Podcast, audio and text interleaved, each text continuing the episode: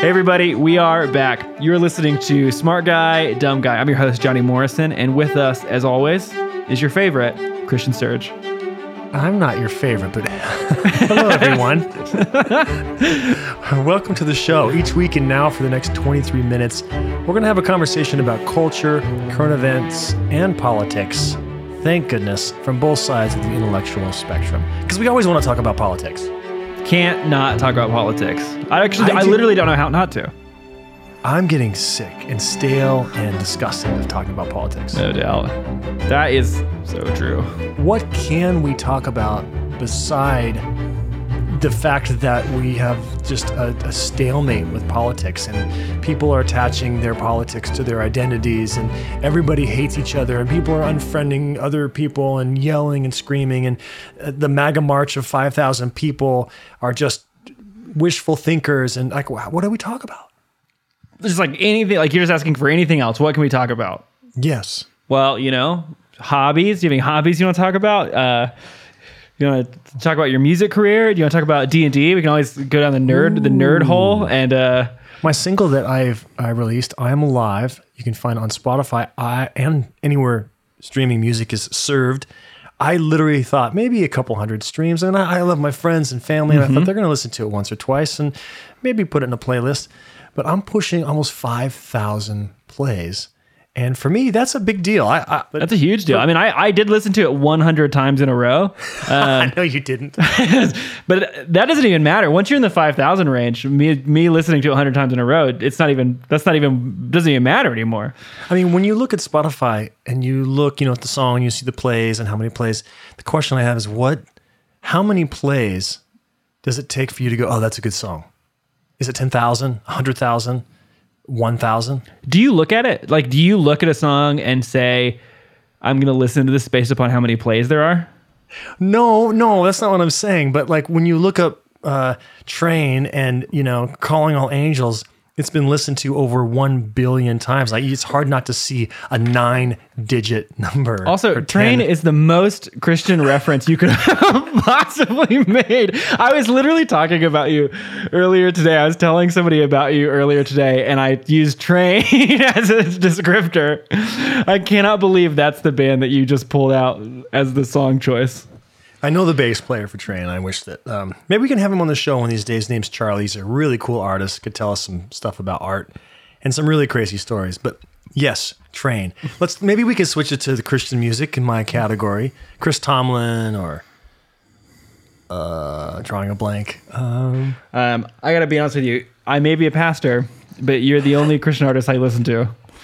Yes, thank you. On loop a hundred times. A hundred Thank you. times. I really need you to come up with another song. I just wish that it would be okay as a Christian artist to have like a sponsor that's like an alcohol sponsor because they're all mm. over the place. People are mm-hmm. sponsoring alcohol, people are uh, making their own alcohol celebrities, but I don't think that's probably not a good idea, right? If I was if I got a sponsor that was like like Skull Vodka or something as a mm. Christian artist. Well, this is not exactly the same, but I uh, did some modeling recently for my wife's company, Bare Bones Living, and uh, the picture that they posted to their Instagram is me pouring a bottle of whiskey. So, does that qualify as a Christian sponsorship of whiskey? It does qualify actually as a pastor to pour whiskey. Is it okay to drink whiskey as a pastor? Yeah, in my tradition, it is for sure okay to drink. There is, you know, there is some, honestly, some traditions where drinking alcohol is real, um, a real no-no. The one I grew up in, you were not allowed to drink alcohol as a Christian, but I mm-hmm. left that one. you know, when I look at some of these celebrities who have alcohol, like they, they've created their own. A couple ones I really like, uh, Casamigos, George Clooney. But the mm. picture of him is like Mexico, and he's like sharing all of his tequila with like all of the, you know, the mm-hmm. workers, the Mexican workers digging up the agave. What would it mm-hmm. look like for Johnny Morrison, pastor, of like Johnny's, you know, corn hash whiskey? Wait, corn hash, corn mash whiskey. Uh huh. It'd be great. It would be like like a like Reformation whiskey, um, Yeah. or like or uh, yeah, something like it. You know, like Saint Saint Jay's Saint Jay's whiskey, Saint Jay's holy water. Maybe Tori, your wife, could uh, wait. Can I name her on the show? Uh huh. I think so. Maybe Tori, your wife, could take a picture of you like in service with like Reformation whiskey, your own whiskey, pouring pouring it into like the cup. Is that blasphemous? Right? Like, Oh, like into the People like- communion? yeah, like people doing communion with Reformation whiskey. That's fine. I'm a little reverent today. I am. We this is this has been all over the place, but I like it. Uh, I, I have to admit that during COVID, and I think this is probably around the horn, uh, during COVID, I have had a few glasses of wine. I've had, I've mm-hmm. explored some whiskeys and some tequilas, and I feel like that that alone could probably slow down the virus. Because if we all drink at home, we'll all stay home, out of the mm-hmm. indoor areas. We won't gonna want to go to school. We won't want to go to work. We'll just stay home and get mm-hmm. boozy and slow the curve of this virus. yeah, so what you're saying is that the government policy should be uh, stay home and drink. Maybe there could be some kind of like stimulus check just for uh, purchasing your ration. Like uh, Stimulus bonus. yes. Like if you stay home and drink Okay. your ration and prove it, you get extra money to buy more booze. I definitely, this is gonna be giving away. I definitely drank a decent amount throughout all of COVID, but spent less money probably than ever on alcohol because I wasn't going out anymore, which is that kind of that weird dynamic. I think I was drinking more, which was not, you know, like excessive, but more than I was before and spending less because I wasn't going out. Yeah, I mean, how much do you spend when you go out and to do just a, a night like on the town? Not like you know party drinking, but you know a few drinks and dinner. Drinks, you know, equate to you know 50 a 60 lot. dollars Yeah, quickly, yeah, very fast. easily. A couple drinks, you're in. You know, for you and, and your lady, it's like sixty bucks. Mm-hmm. And that'll buy you a good bottle of whiskey. Oh, yeah. Yeah, when you do $13 cocktails at a restaurant, yeah, very quickly buy a $40 bottle of whiskey and last you a long time. All right. Well, it looks like that um, I'll be seeking a alcohol sponsor for my music. Okay. And uh, Reformation whiskey, St. Jay's Reformation, will be Uh-huh. in the Communion Cup this Sunday. That's right. That's right. And the little plastic ones, because that's what we use during COVID, you know, like the little sealed. so it's got a lot of work to do. Would you have like if could people choose a little cup like Reformation whiskey or like Reformation old fashioned, like pre-mixed? Oh, like a batch, like a batch cocktail communion whiskey. Very nice. This is I don't know if this is the best discussion we're having. I'm just we're taking it way too far. That's true. I'm, everybody, if you go to my church, it's not, that's not what, it'll be just, just normal juice. Well, thanks for joining us, everyone. Thanks for listening to our banter. Uh, you may be just as sick of being quarantined or curfews with all the new ca- rises in cases. You know, states really worked hard to avoid wearing masks or are putting their masks on. In California, where I'm at, a lot of the counties went from orange back to purple, where we have now have a curfew in place. And I- I guess the message I want to send is just wear your mask and with this this idea of faith over fear we're going to do we're going to have faith over fear so we're not going to wear a mask what you're saying i want you all to listen to me what you're saying is when you say i'm going to have faith over fear and not wear a mask and just go out there is you're putting other people in danger that's what you're doing potentially mm-hmm. so wear a mask Yeah. Very simple. like one time in church you said read your damn bible I did see that. I would say re- wear your damn mask Yeah, I agree. Amen. yes church over Church over. Go home. Speaking of wearing masks, we are full in the pandemic for a second time mm-hmm. around. And there have been some numbers that have been released. There are actually some of them are quite surprising, some of them are not. And it's an article that we're going to talk about today. Yep. So the New York Times released their podcast, the the Daily, on Thursday morning about the economic effects of COVID nineteen, and I think even on this show we've talked about it before. Um, there's been lots of articles about the economic effects of COVID nineteen, but they were walking through some of the new numbers that are emerging, highlighting how folks who are upper middle class have, for the most part, stayed very stable. Some of you even made money, but if you are lower income, you've actually lost money. Millennials are losing money for the most part. So, kind of just measuring out the economic downsides of COVID 19 and what it could do long term. Wait a second. Yep. You said millennials are losing money? Yeah. It's because they quit their jobs after two days because they didn't get a promotion. Uh, what, a, what a Gen X thing to say about millennials. Sorry, go ahead. No, no, no. It's the tricky thing about it for groups like millennials or low income families is that they've not had the chance to put away any kind of savings or nest egg because they've lived through so many financial crises. So they're, it's moving them backwards. Millennials are the first generation in American history who are statistically likely to have less money than their parents at the same age of their parents, right? Hmm. So these things don't help that. But mainly what I was thinking about as I was listening to the show is a question, which is like, what are some of the painful realities of COVID, the pandemic, that we are not talking about or have stopped talking about that you've noticed? Because I've been thinking about this recently as I've sat down with people um, or done Zoom calls with people who are feeling isolated. And I feel like I'm, I'm hearing a new set of uh, difficulties and struggles with COVID. And economic is for sure one of them. But I was wondering if you'd heard any others. Like, what are some of the things that we're not talking about but should be?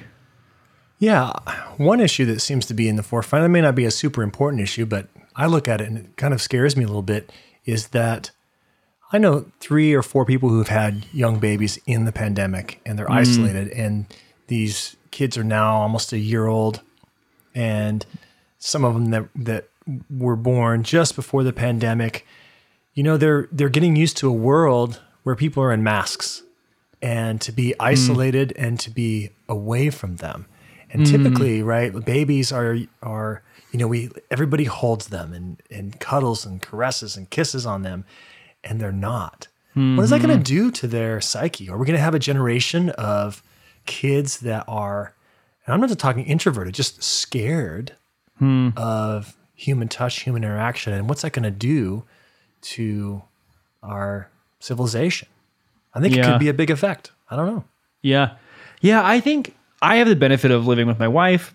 So isolation is not a thing that I think about as much, but I've been this week just even with people who live alone who the sense of isolation that COVID-19 has brought on has felt so intense and so poignant and so sad and and the isolation that is not just that you don't get to see people but that you're not touched you're not mm.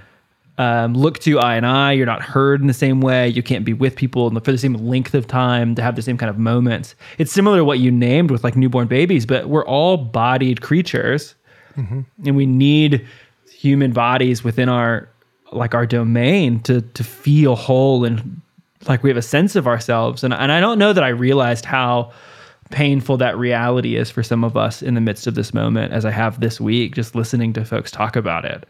I vaguely remember a study of someone who was put in isolation and denied touch by a human being, and the hmm. effects were um, devastating to that human. Mm-hmm.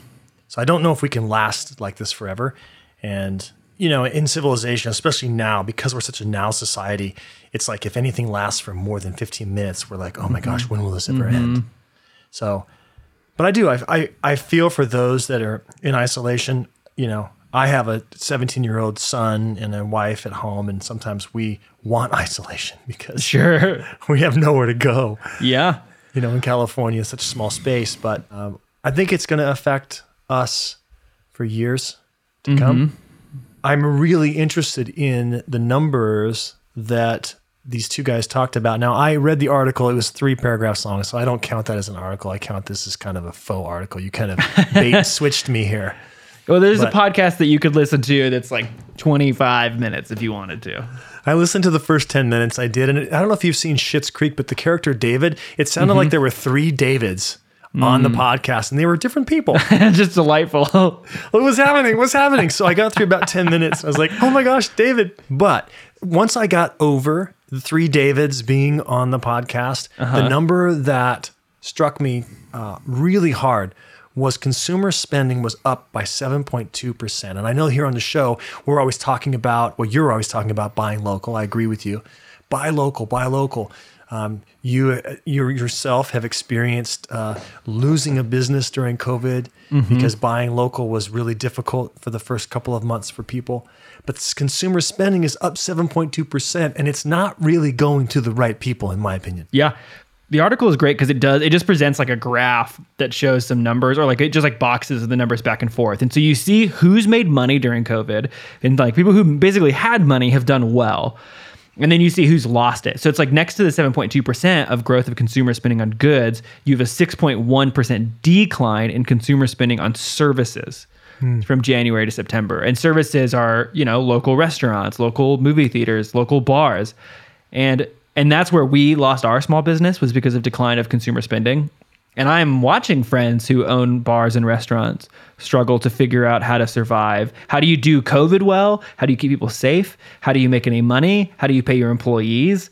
Uh, and and they're not receiving any more assistance after the PPP loans or the stimulus check. Like nothing else has come out for them. And I think we're we're watching the unraveling of that lack of help. Like they're not getting the support they need, and uh, I worry what we'll see in the midst of that.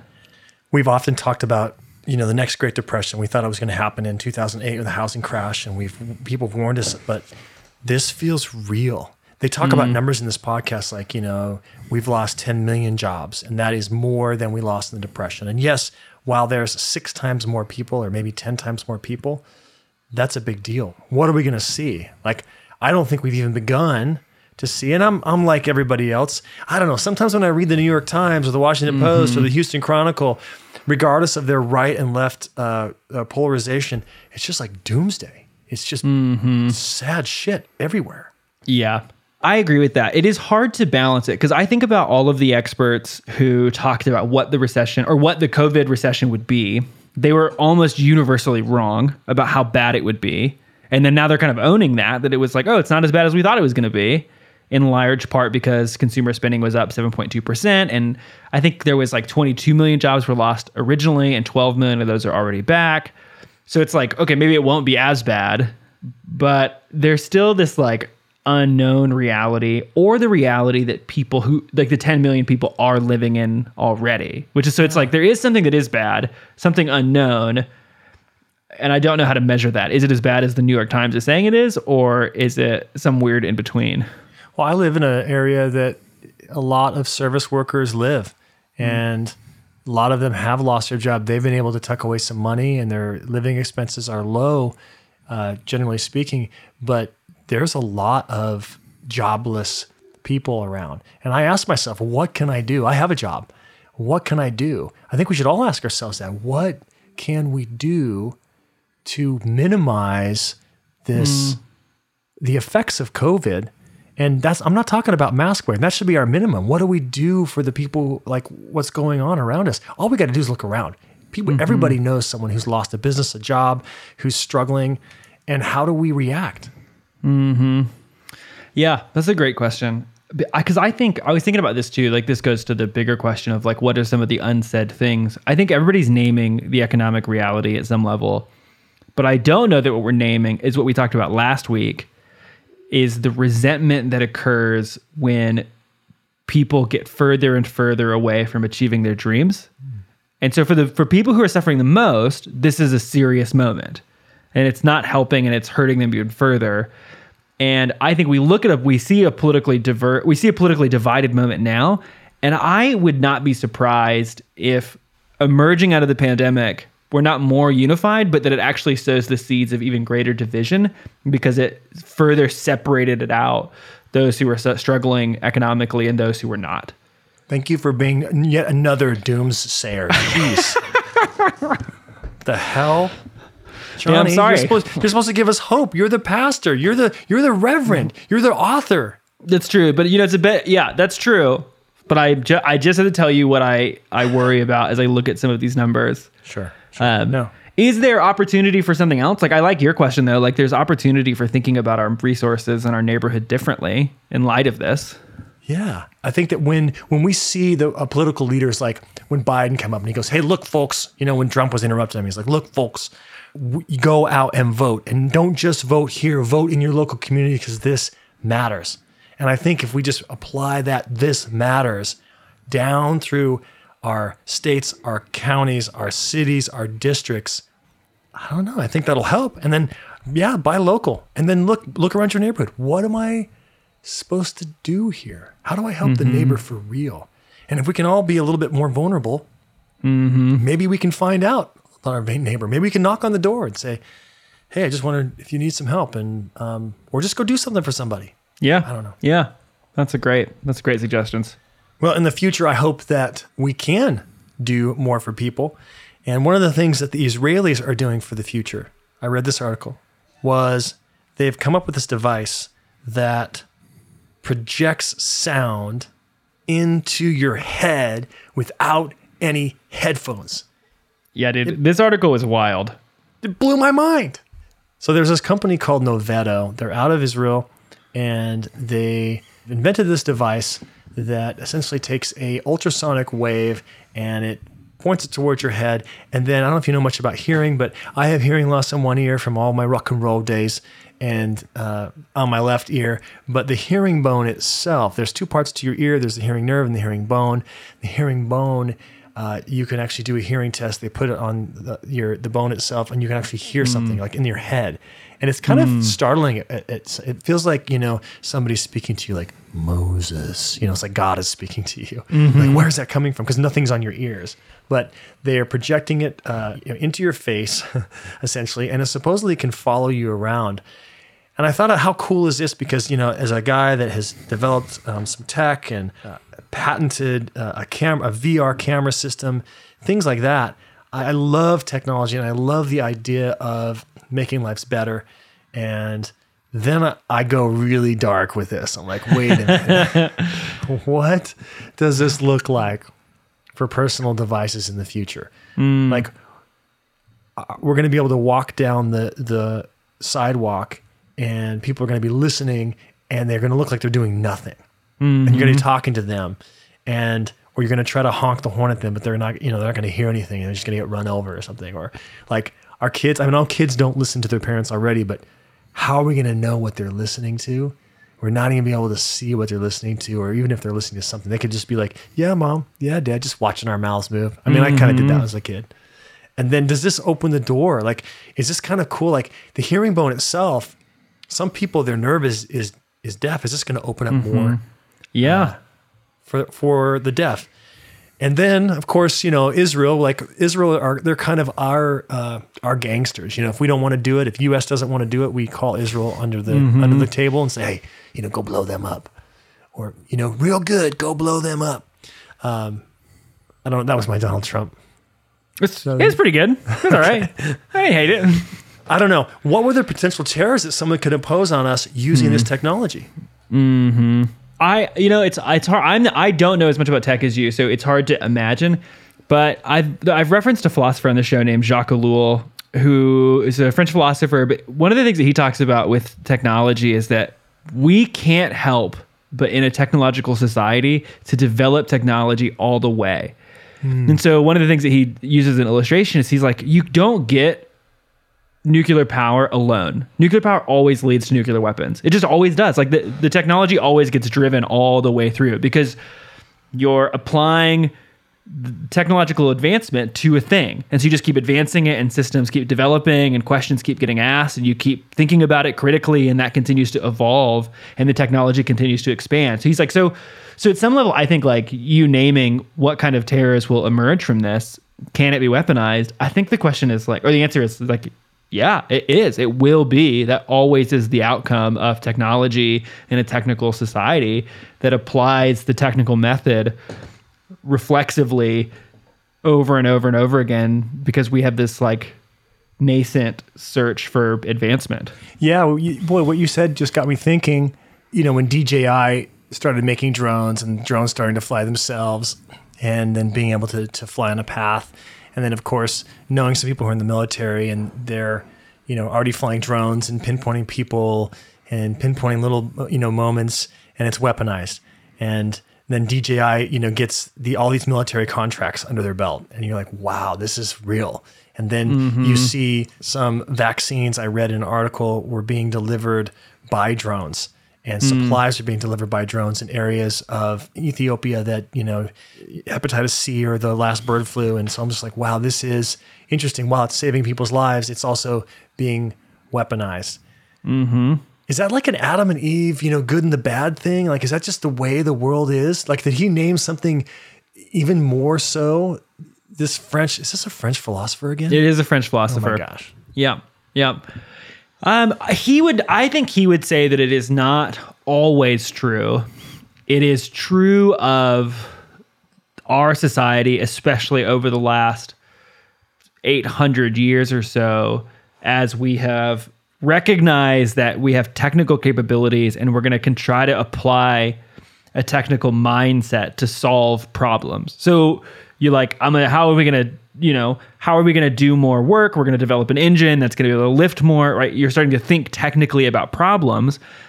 And there's never an end to technical solutions because it's a you know it's a method that you're continuing to apply it's, you could say it's the scientific method and you continue to apply and continue to ask questions you'll continue developing and his argument is just like when you do that it will always lead to the maximum ends of those things so you'll get to weapons eventually um, you can't not because you're continuing to apply the technical method because we believe that technical processes solve all problems Hmm. he said, so you'd have to change the way we think about problem solving in the world if we were going to st- stop inventing on a technology.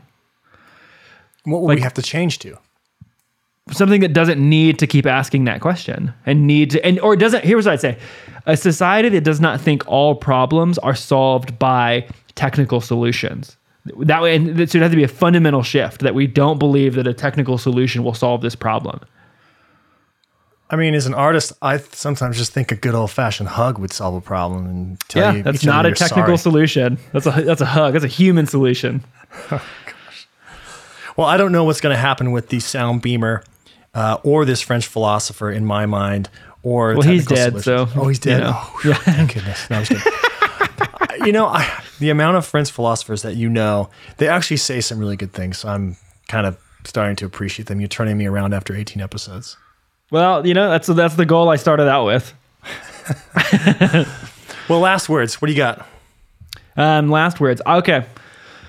Well, I think actually, even thinking about these two moments together, like we have problems that are emerging from COVID 19 that are maybe not being said or spoken to enough or that we don't know. And a technical solution is not going to solve all the problems that are emerging. Technical mm. solution can't solve isolation. Like people have access to Zoom, it's not solving the isolation. We mm. need other, more human, more personal, no- more local solutions to the problems that are we're watching emerge. Well said. For more tips like this.